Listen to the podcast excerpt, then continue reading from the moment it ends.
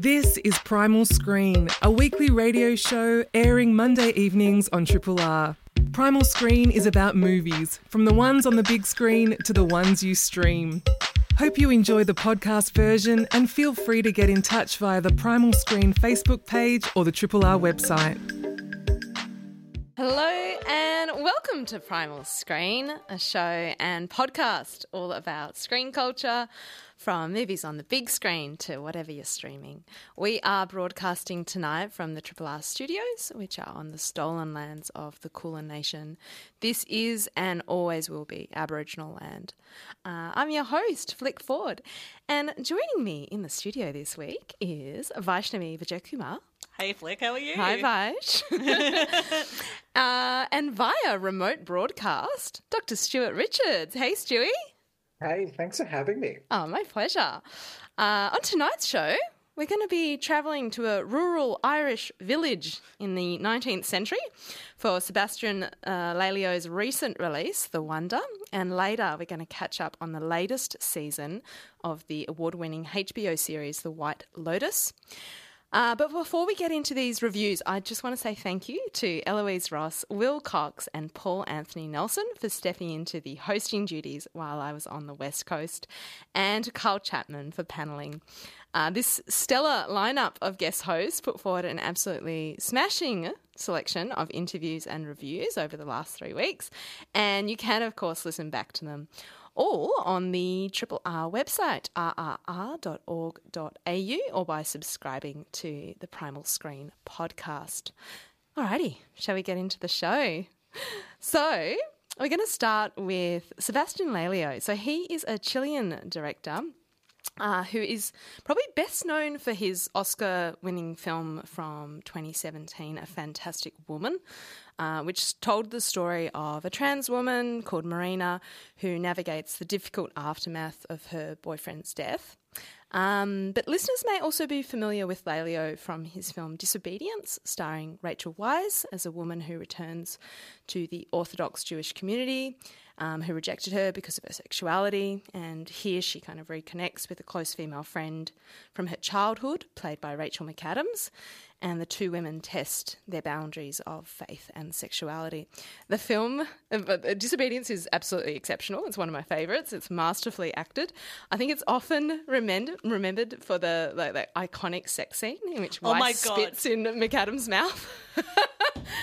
I was going to say that. I was just like that scene for me. I was Yeah. like trying to understand what was happening, and then you know when uh, friends who I went and saw it with kind of explained it to me, and I'm like, wow. But it was like for those women to just kind of hold that moment so well and be so like involved, and, Commit like- to it as well. I was very impressed. Yeah, and I, I feel like um, a lot of people talked about that that moment within the sex scene, but it's so it's played in such earnest, and it is quite a sexy film, but it's also quite you know because it's grappling with faith and sexuality, it's also quite a dangerous film in the in the best way. Um, so sometimes it gets kind of remembered for the wrong reasons, but um, I absolutely love Disobedience. If you haven't seen it, I think it came out the same year as A Fantastic Woman, which sounds. Maybe wrong, but we can look that up. Yeah, Um, it was it was very 2017? quickly re- yeah. it was very quickly released afterwards. Yeah, probably made at very different times, but at least Yeah. released in that same year. Um, and you may know Lelio's name from his 2013 film Gloria. Um, about a, this kind of free spirited older woman and the realities of her whirlwind relationship with this former naval officer. Uh, it was later remade for English speaking audiences and titled Gloria Bell and star Julianne Moore. I'm not sure if either of you saw that one. No, neither have I. Um, it's been, I kind of, um, I remember it coming out, but I didn't end up catching up on that one. But these are uh, Sebastian Lelio's best known films. And you'll notice that each of them has a very strong female lead and focuses on women who are predominantly outsiders within a particular setting um, and have to navigate these communities uh, with great difficulty often. Um, And Lelio's most recent film, A Wonder, really continues this tradition. Um, I do have a short clip that I want to play you. If I can seamlessly connect up to my computer. Um, I just thought this was really powerful, and I hope that it communicates um, the setup of it. It's um, we're going to have a lot to discuss for this one, but we'll see how we go. Anna O'Donnell doesn't eat. If a patient in the hospital refuses to eat, we use force. The girl is not to be forced. Nor interrogated or badgered. But she is also not to be denied food should she ask for it. The girl has lived miraculously without food since her 11th birthday. Miraculously is not how she's done it. The purpose of the watch is to determine exactly how Anna O'Donnell has survived with no food. So you want us to watch her? Yes. On the 14th day, you will each present your separate testimony. How long exactly has it been since the last time the girl ate? Four months. That's impossible. So, The Wonder, uh, which is directed by Sebastian Lelio, is uh, set in a rural Irish village in 1862. It's um, set based on um, tells well, base, it's based on a book, um, but it tells the story of a British nurse called Elizabeth, or Lib, as she becomes affectionately known, who is tasked with observing this young girl called Anna, who hasn't eaten in four months, um, and she she claims that she's surviving off um, manna from heaven. Um, Lelio adapted this uh, screenplay, um, which was written by Emma Donoghue um, and Alice Birch, as well as Lelio, and it's based on the 2016 novel of the same name by Donoghue. Um, and listeners may be familiar with Donoghue's 2010 um, novel Room, which was also adapted to the screen. Um, yeah, did you see that one, Vash? Yeah, yeah. So um, she's got a yeah, she's she's kind of uh, going into very different territory for this for this um, book, um, but I think that it sits very much within Lelio's filmography that we've seen so far. So The Wonder stars Florence Pugh as the nurse, uh, Lord Cassidy as the young girl Anna, uh, and Tom, Tom Burke as this kind of very um, charismatic and plucky journalist. Um, who is also very curious about how Anna is managing to stay alive. Uh, the cinematography is by local Melbourne resident Ari Wegner, who Oh, was wow. yeah, who also was the cinematographer for Jane Campion's The Power of the Dog, one of my favourites. Um, and also Birch, Alice Birch, who wrote the screenplay. She had previously worked with um, Florence Pugh on Lady Macbeth. Did either of you see? No, I didn't. Oh, No, I, I didn't. highly recommend that one. We can talk all about Florence Pugh, but her one of the first things I saw her in was Lady Macbeth, and she's the lead in that. And qu- not many people saw it. Um, I just found it a really powerful performance. Um, But yeah, so Vaish, what did you think of The Wonder? You know what? I found it really interesting that the two films that Florence Pugh has out at the moment are Don't Worry Darling and this film. And I feel like her being this film and having it so critically acclaimed is such a great, good counter to all of the mishaps and all of the Yes. noise around Don't Worry Darling. Her performance is absolutely stunning in this mm. film as like you know, and I think it's quite signature to both, um, I guess, to Lelio's like previous film, Disobedience. We're having women who are pushing the conventions and the beliefs of men who are technically in power and um, putting being quite forthright in their position on what they believe is right and having that kind of caretaker of you know vulnerable people. And, and I just thought her performance in this was amazing, like phenomenal. And I kind of didn't know where the film was going to go. Like there was moments where I felt like it could go down like the quite supernatural exorcism route, but then in some ways it kind of moved more in, in a way like the beguiled, you know, Yes, where it's just yes. like um it, it's more kind of like mystery and trying to uncover like this kind of mysterious happening and you're not too sure whether yeah, whether it's something steeped in reality or whether it's something fantastical. Yeah. Yeah. I heard that um, Lelio was drawn to this because of coming from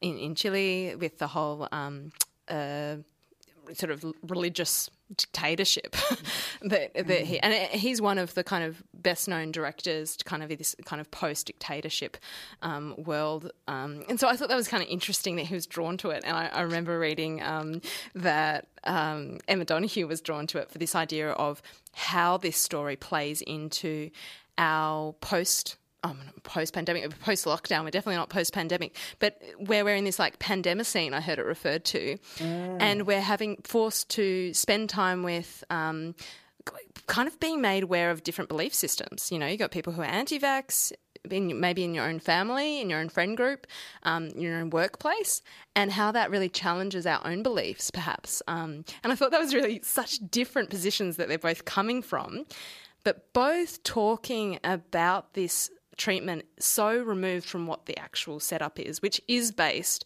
on a real life uh, Oh, historical. Yeah, so Oh, wow. so fasting girls were very much. Um, it's usually young girls who did who were um, presumably starving themselves, um, but it is sort of a link to I'm surviving because Jesus is, um, you know, this God is keeping me alive. Um, it's often referenced as this kind of very early precursor to anorexia, um, and it and a lot of these young girls would also have. Um, Evidence of stigmata, so that's where you've got the marks of the crucifixion, so like bleeding from the hands Yeah. and feet. Yeah.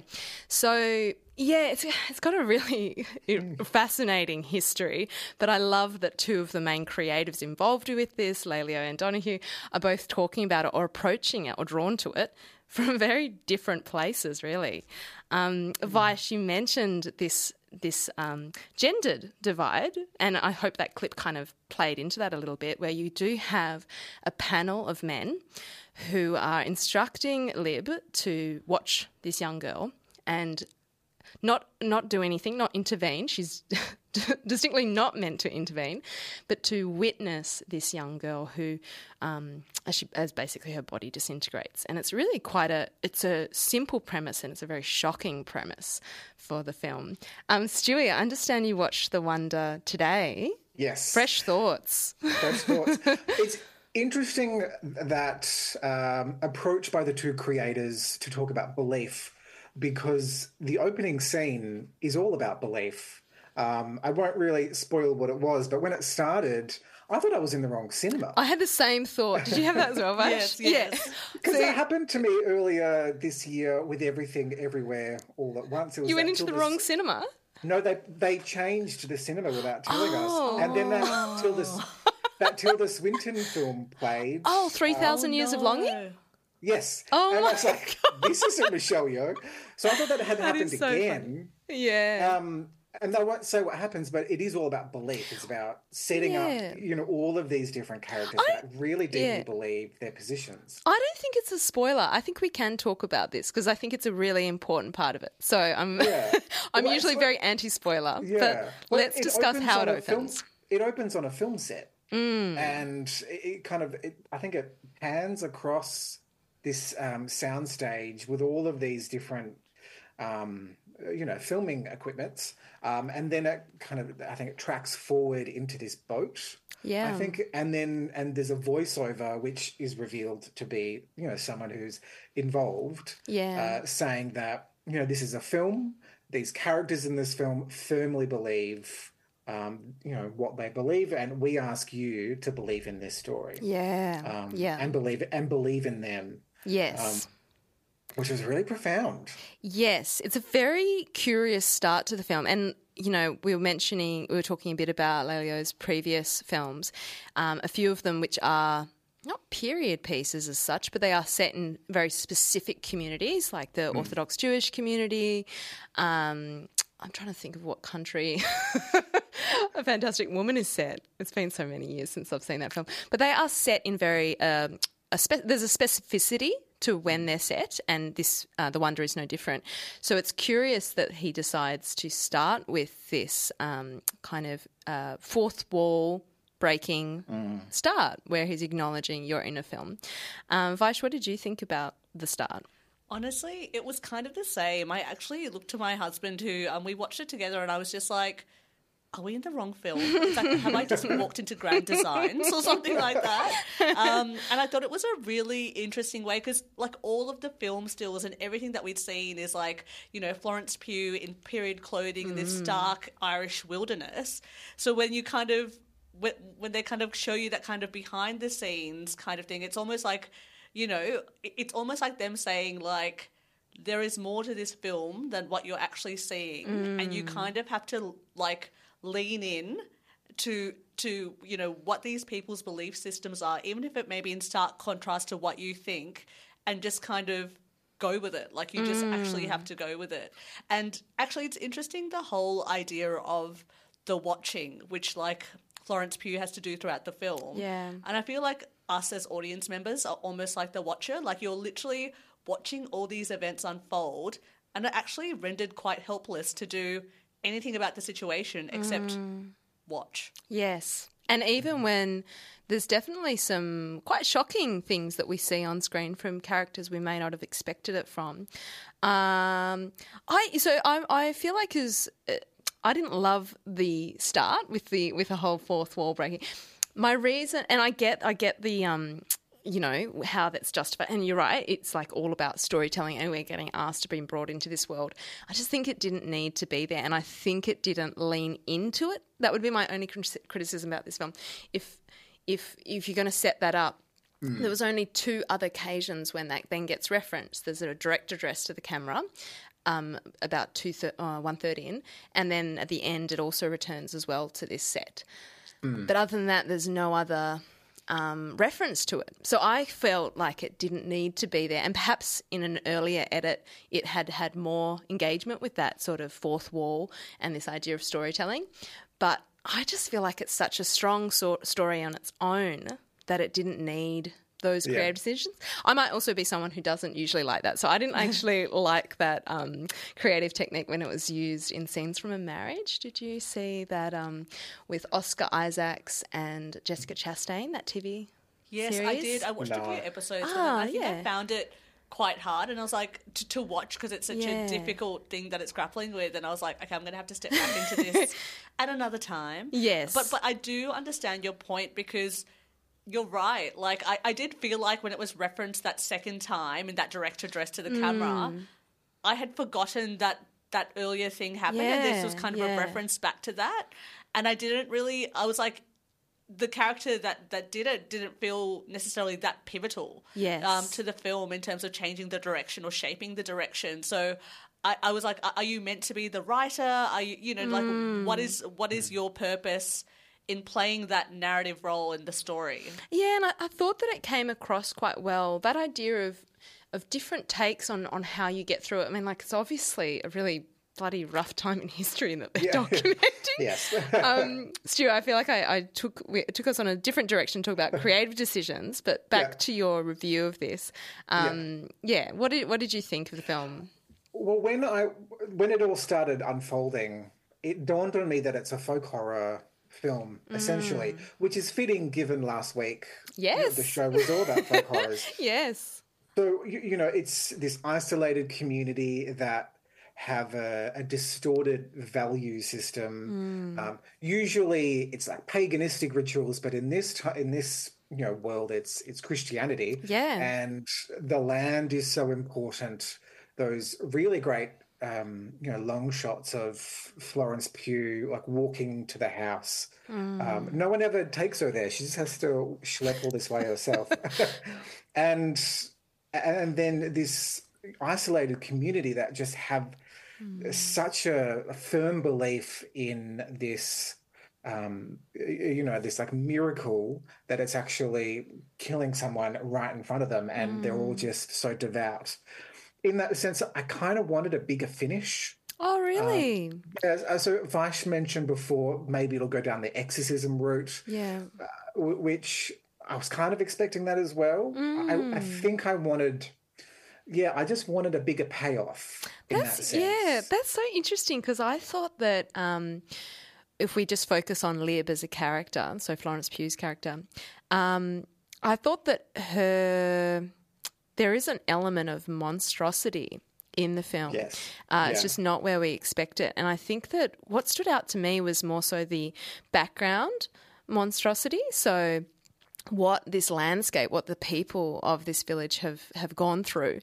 I think it's very important that she is a British nurse coming Yes. onto Irish land um, and the atrocities that they have suffered through. And we get glimpses of that. It's never that direct. And even when there is a moment where something uh, horrific from the past is recounted, it's actually done secondhand. It's not through the main the person who was affected. They almost shut it down. Um, it's through gossip um, and through hearing something. And she is very much an outsider. And I actually loved the layering of her as she's just an interesting character and i don't think she, she she's got her own demons as well but i just think it layered so well into the history of ireland and the trauma that can uh, you know how they come to terms with it and i think that made me more sympathetic i could say to some of the beliefs like you can understand why that would come Yeah. about because they need something to Yeah. believe in and maybe if we fix it's almost like maybe if we sacrifice this one young girl uh, that will in some way go towards um, fixing some of the ills. But there's a dark it's a i don't know there's a lot of darkness in this film both literally uh, with the lighting and also just with the content. There's a lot there isn't there? It was it was a um like I expected it to be a dark film, but I didn't expect it to be that dark. I think, and I think you're exactly right. Like I think when people have been through a difficult time. Uh, particularly the potato famine in Ireland, like you know, like so many families and the population were like devastated by that. They need that belief in a higher kind of um, system or like something greater that will kind of get them out of this situation in order to kind of continue living.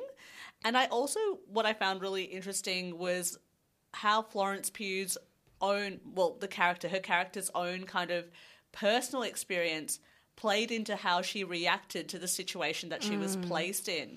Because it was like this kind of layered kind of experience of like what she was going through personally uh, but then also the job that she was tasked to do. Mm. Mm. And the question of the mother at the center of this uh, lots of different mothers within this film.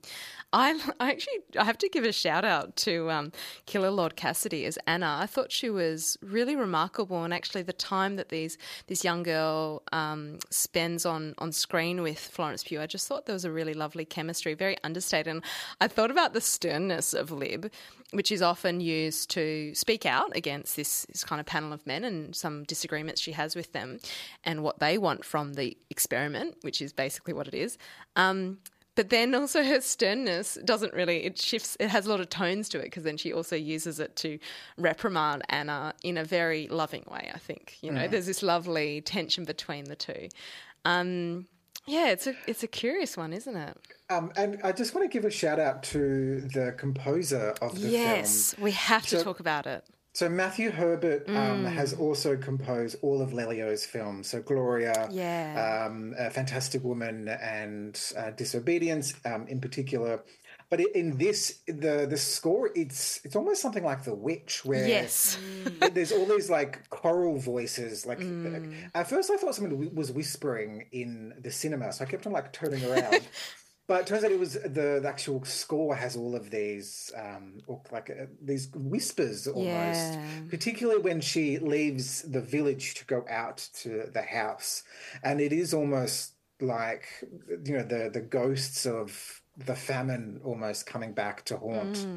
Um, and maybe uh, pushing her away a bit because she is relatively unwanted in this village. Yeah.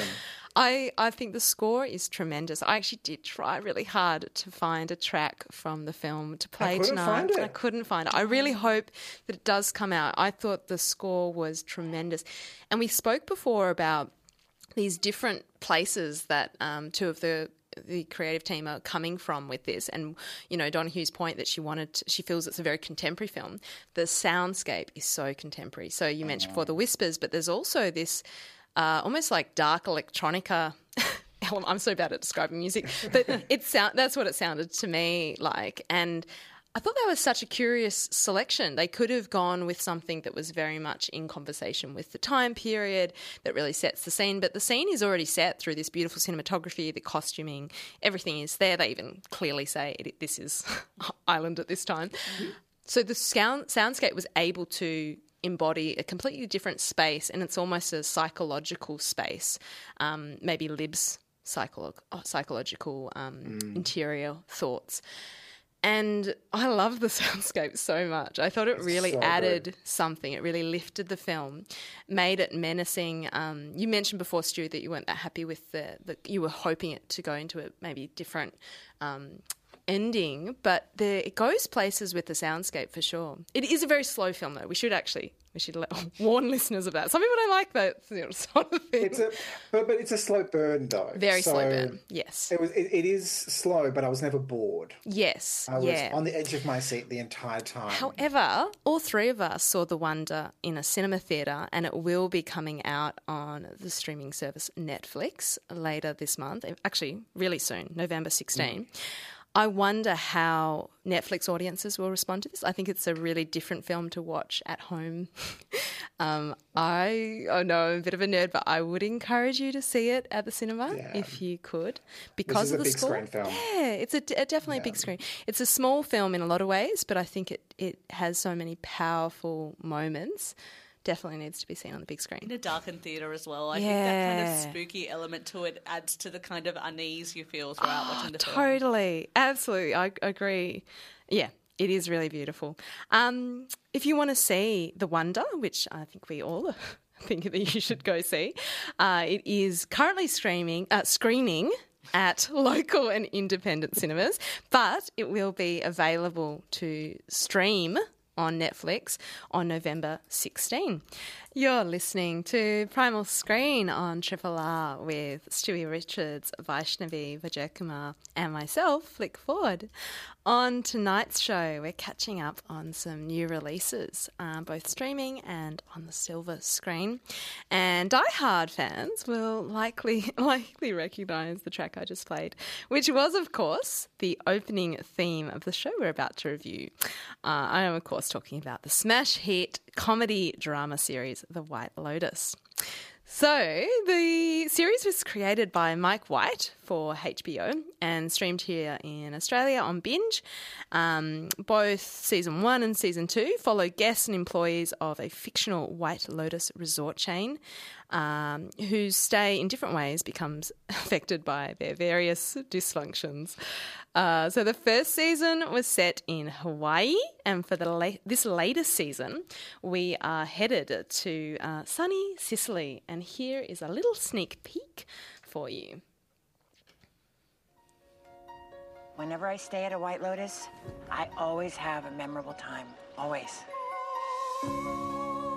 Welcome to the White Lotus in Sicily. La Dolce Vita. You guys are here to learn about your Sicilian roots. Sounds like a fun boys' trip. Wasn't supposed to be a boys' trip.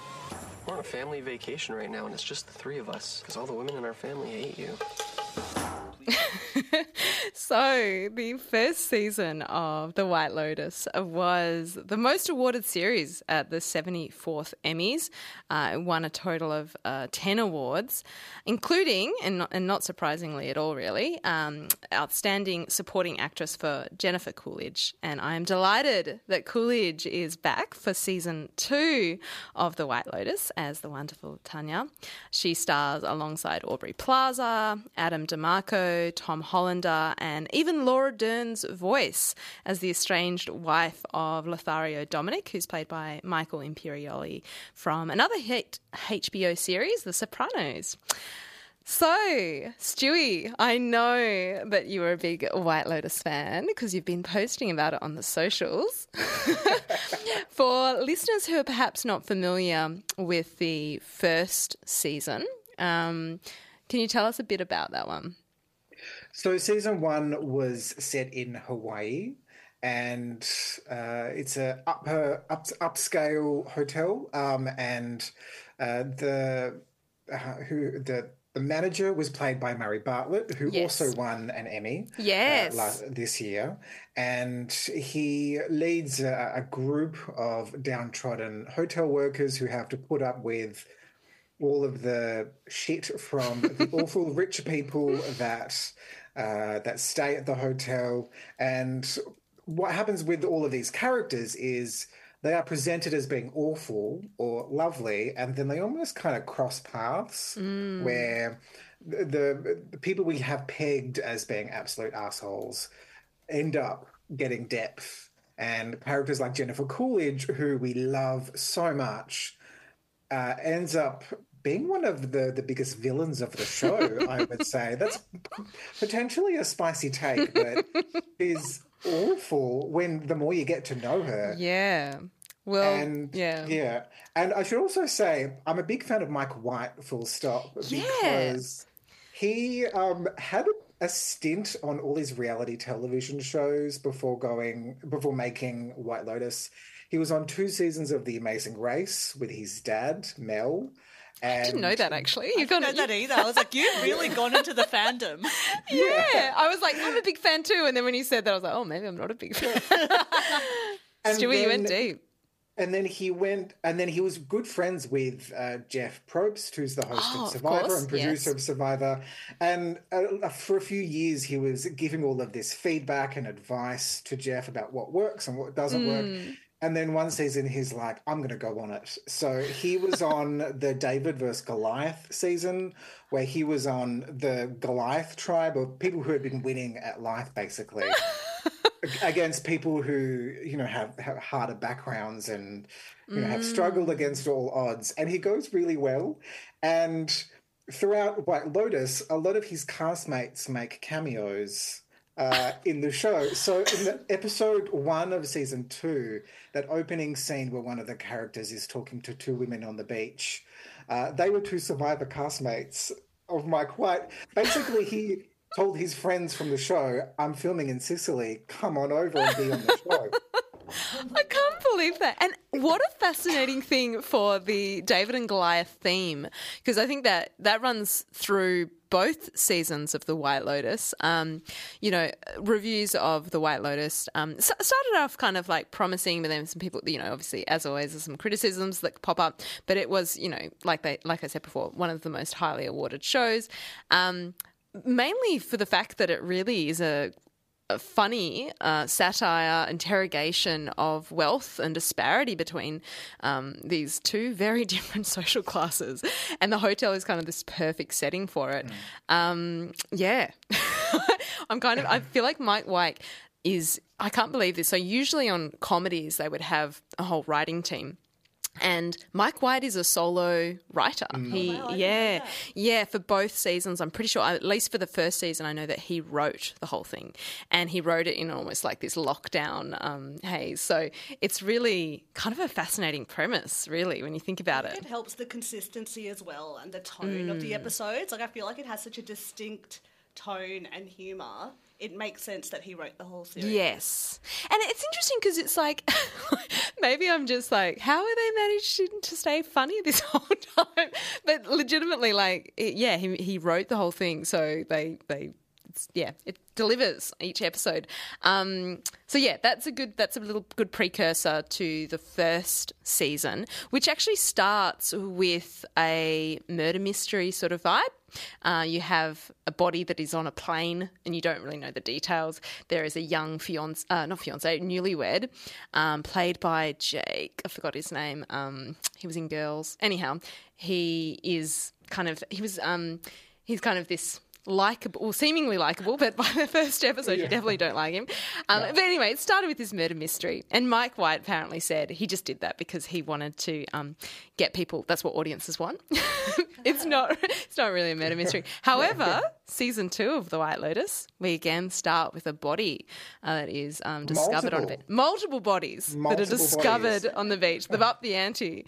Um, so yeah, what did we what did we think of the the second season? I've only watched one episode. Stewie, you've been very uh, studious. And you have watched two. You got in before us. Yeah. I was chatting to Vaish off air, and we're Yeah. like, "When did the second one?" Because I checked it this morning, and it wasn't available. It dropped at 1 p.m. Look at you, you're going the extra mile. So, what's your take on it so far? I know we're in two apps in. Well, I, I think that I mean both are about class. Mhm. You know, the have the haves and the have-nots. I think season one was primarily about race and Yes. the locals, Yes. and obviously there are multiple intersections with that. I think season two is predominantly about gender and sex, uh, and how class inequality can intersect with those. So Mm. there are there's the three men of the family who are traveling uh, together. One of them has a backstory. They've done something in Hollywood that has, you know, alienated all the women in the family. There are two sex workers who are trying to sneak into the hotel. Um, then there's Jennifer Coolidge with her now husband.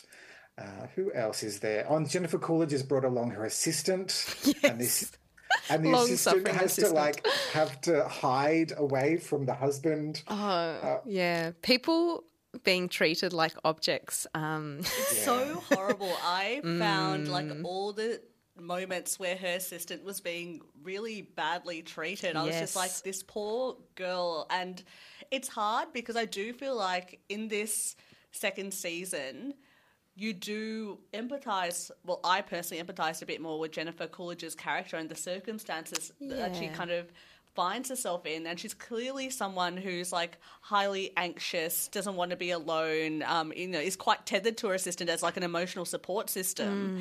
Mm. Um, but then also you can't excuse the way that she treats her either. And it almost seems like deflection. She gets treated, mistreated, by her husband and then puts that onto this this poor assistant and you and you see like the very obvious psychological machinations of this poor poor woman um, who uh, has had obviously a, a, um, a privileged life, but mm. emotionally bankrupt. Um, well, she she's been emotionally abused yes. by many people, yes. and she reacts by using all of these people around her. And because she has money, she can use and discard all of these yeah. assi- assistants and servants. Um, the best character, though, is Aubrey Plaza. Oh, I love her so, so I was hoping we would get a chance to about Aubrey. yeah. She's easily She's my just, favorite. Oh my god, yes. She has perfected this face that just says Deadpan. internal screaming. Yes. It's the panicked eyes with the frozen face. I love her yeah. so much. Uh, I think especially in this film, um, film TV series, I think she's got given a lot to work with. Um, there's a fantastic exchange because she, she's basically the wife of of this. Um, tech bro who who you know she met when they were in college but then he's just come into a huge amount of money so they, they're kind yeah. of like new to this particular kind of lifestyle and they're yeah. traveling with his work partner who is a very i would say unlikable man uh, it's like a Ken and Barbie situation. Yes, exactly a Ken and Barbie situation. There's a wonderful little um, sting about whether who watches Ted Lasso. Yeah. I won't ruin it. But yeah. um, yeah, so much great dialogue between these characters, and I am very much hooked. I've only watched one episode, same as Vaish. Um, Vaish, you know, season one. Uh, very much focused. I think there was a strong undercurrent of race that was connected up with these power relations. Like Stewie said, we're kind of stip- tipping more into the gender relations. Um, what's been your take on both seasons so far? Yeah, like I think, yeah, definitely the classism is one of the things that I found the most interesting. And aside from the actual um, story, like what I really loved was that both series take actors that are not necessarily that well known and mm. put them in mm. these main character roles and really allow them to shine. Like for so long, like you know Murray Bartlett, he's been known for a variety of different roles as like you know Carrie's gay best friend in yes. like Sex in the City, and he was in Looking and um, you know, um, Tales of the City, like so many of these different characters. But he's given this opportunity in this series to really shine and show like his kind of like comedic. Um, chops and I kind of really love that. And I think, you know, with this new season, like the setup of the characters and the dynamics and what could potentially happen as these stories and experiences and you know kind of intersect it, it's just you can kind of start to see where the intersections and the, the complexities are forming mm. and you mm. just it's just so skilled at like creating intrigue yes. and mystery. Like I'm already like itching to leave the show and go home and watch this second episode. And yeah, the gender um, aspect of it is is really interesting. Like I think you know even just in the dynamic of like. Um, Aubrey Plaza and her relationship with her husband, like, you know, she's kind of positioned as this kind of like very lawyer esque ball breaker kind of personality. Totally, absolutely. And then you know he's like the like a very archetypal kind of um, characters, and he's the nerdy bro who's like you know knows that he's I don't know potentially punching above his weight, so Yeah. he's kind of plays more of a submissive role. And, then and you can't get away from the fact that they're both people of color, Exactly. and how that plays into this strange dynamic between the white, but you know, Ken and Barbie. That's not their character names, but Th- you'll know not, which but- characters we're talking, talking about based on that. Yeah. and you can't separate it from that because there's this kind of alpha energy that is expected, um, and then this subservience that is also expected of the wife. Yes, totally. And you know what? Like, I really love like the char- different characters that Aubrey Plaza has played over her career. Like, I love her in Parks and Cre- like Rec as this like weird goth, and then she was in um, is it a Christmas season? It was the um, the Clea DuVall. Um, Oh, yeah. Christmas film. Single all the way? No, that was another game. No, Christmas no, film. it was um, hap- happier, Happier season. Season. The happier Yes, season, of course. Um, and I loved her char- character in that. And then in here, she's also taking on that more kind of serious, but like same kind of sarcastic, biting humor, which I really in, um, enjoy. But yeah, Jennifer Coolidge as well. Like I really love um, her. Like there is a very signature kind of nature Yes. to her performance. Like you know, her intonation is so signature to the characters that she plays, and like I will always think of her as Stifler's hot mom Like I just feel like that's just like no matter what character she plays, like Cinderella story or whatever, she's just Stifler's mom to me, Yeah. like forever. But like her, her, her um her character in this um series, like I think we're going to see a very interesting trajectory for her, um, particularly in the dynamic with her, um, yeah, newlywed hub- husband. Yeah, well, Mike White actually, he was uh, both seasons are, and the, the writing around both was actually with her as the central character. So Yeah. she's the inspiration for for, for both. Really. And she turned him down initially. yeah, I did So hear he- about this. Yeah, So he called he called her and said, "There's no show if you don't do it. No Mm. pressure, Wow. but you can do it." Yeah, because she didn't she didn't believe in herself that she had the chops for the role. Well, she's so she's so often put as the um, secondary character. Yes. You know, like we're thinking about um, Best in Show, um, all of the work she's done with those those filmmakers. So so often secondary and kind of like like you said, Stifler's mum. She's kind of this like joke walk in role, um, but she does hold it together because, like you said, Vaish, she's kind of got this like elements where you're sympathetic to her, and I think because we've got that first season where you've got the setup, and then with this one, I think they're able to explore some of the more complex complex relations that are going on, and particularly with paid labor, but whether it's Yes. sex work or it's assistant being a PA, or just even that thing, thing of being um, dependent on your husband's income. Um, So we get lots of different ways in which how do you have intimacy with someone that you're paying? yeah. Yeah, I think that's a good point. It's like it's all about people's relationship with money, Mm. you know, and um, I think in particular with this season, I, I think we're going to see it like, like in terms of like the morality around that. It's never clear cut. Like even when like the um, two um, husband and wife that you spoke about who are people of color, like even when they talk about and kind of criticize like I don't want to call them Ken and Barbie, but they're Ken and Barbie now. Um, but like when they criticize them for like not being aware of like the news and all those kind of things, in some ways as well, it's like a kind of a question of well, like you're now in this circle now, like you are in this like like position of privilege really to be like um yeah like experiencing all these services of this very fine hotel. So it's like a question of yes you are judging them but like you're also in a position of privilege now And that's you're an benefiting dynamic. from it. you're benefiting exactly Yeah. you're benefiting from and, it and how much interrogation is actually happening when you are one of very much a, a player in it. Yeah, I, there's so much to unpack on this. I'm curious to see how it's going to go. I think it's going to get well received because I mean it's hard to it's a hard act to follow when you've got such a popular first season. Um, Stewie, as a mega fan, are you are, are you feeling like you've got high hopes for this season two of the the White Lotus? I do. Mm. I uh, the the Ken and Barbie couple. There's a really interesting scene with them uh, in episode two, where at first I was getting a bit frustrated with them because they they come off as just being very one dimensional Mm. assholes.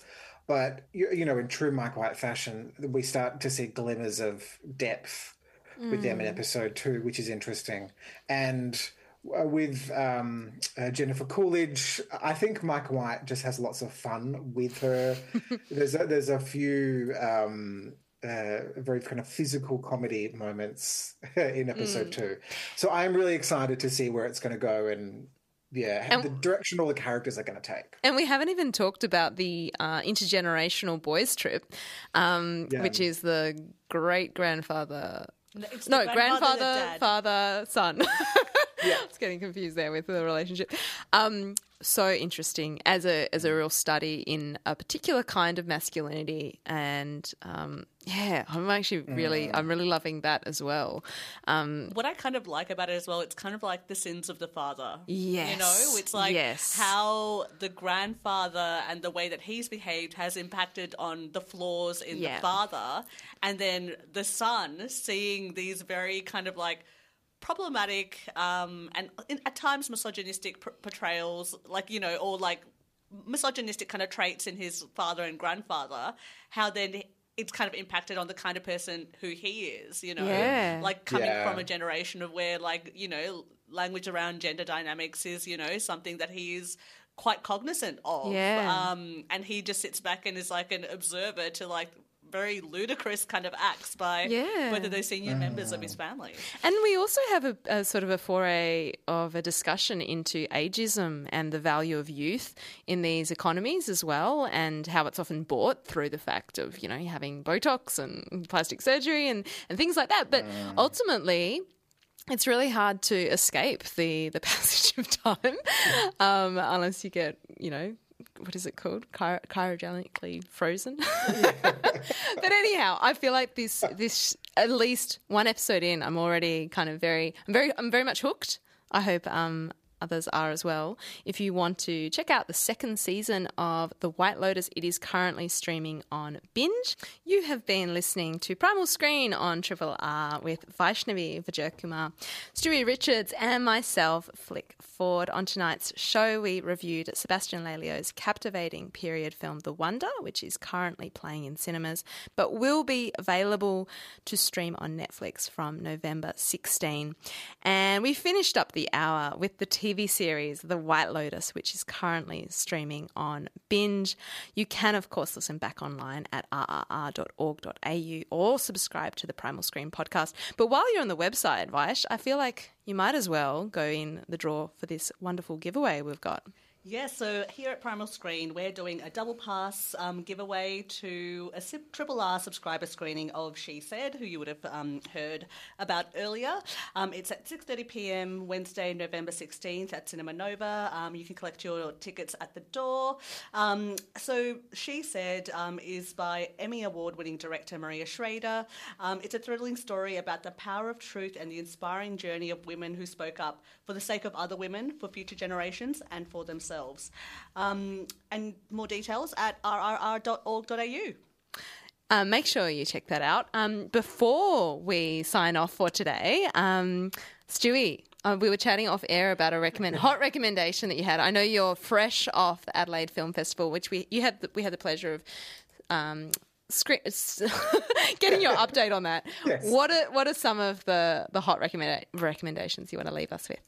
Uh, Triangle of Sadness. of course, which yes. is so good. Which comes out on the 22nd of December. yes, I can second off. that recommendation. Wonderful film. And uh, Banshees of Inisherin, which is directed by Martin McDonagh. Yes. Um, who did In Bruges and Three Billboards, starring Colin Farrell and Brendan Gleeson, uh, set in like the 1920s Ireland, off this like fictional island, and yeah, it's great. I'm so excited for that one. I did So forget the good. title of that one, and I was like, "What was Yeah. it again?" I'm so excited to see that. Um, Vaish and Stewie, thank you so much for joining me tonight. It's been a pleasure chatting about the these new releases. Thanks for listening to Primal Screen, a weekly radio show airing Monday evenings on Triple R. Hope you've enjoyed the podcast version and feel free to get in touch via the Primal Screen Facebook page or the Triple R website.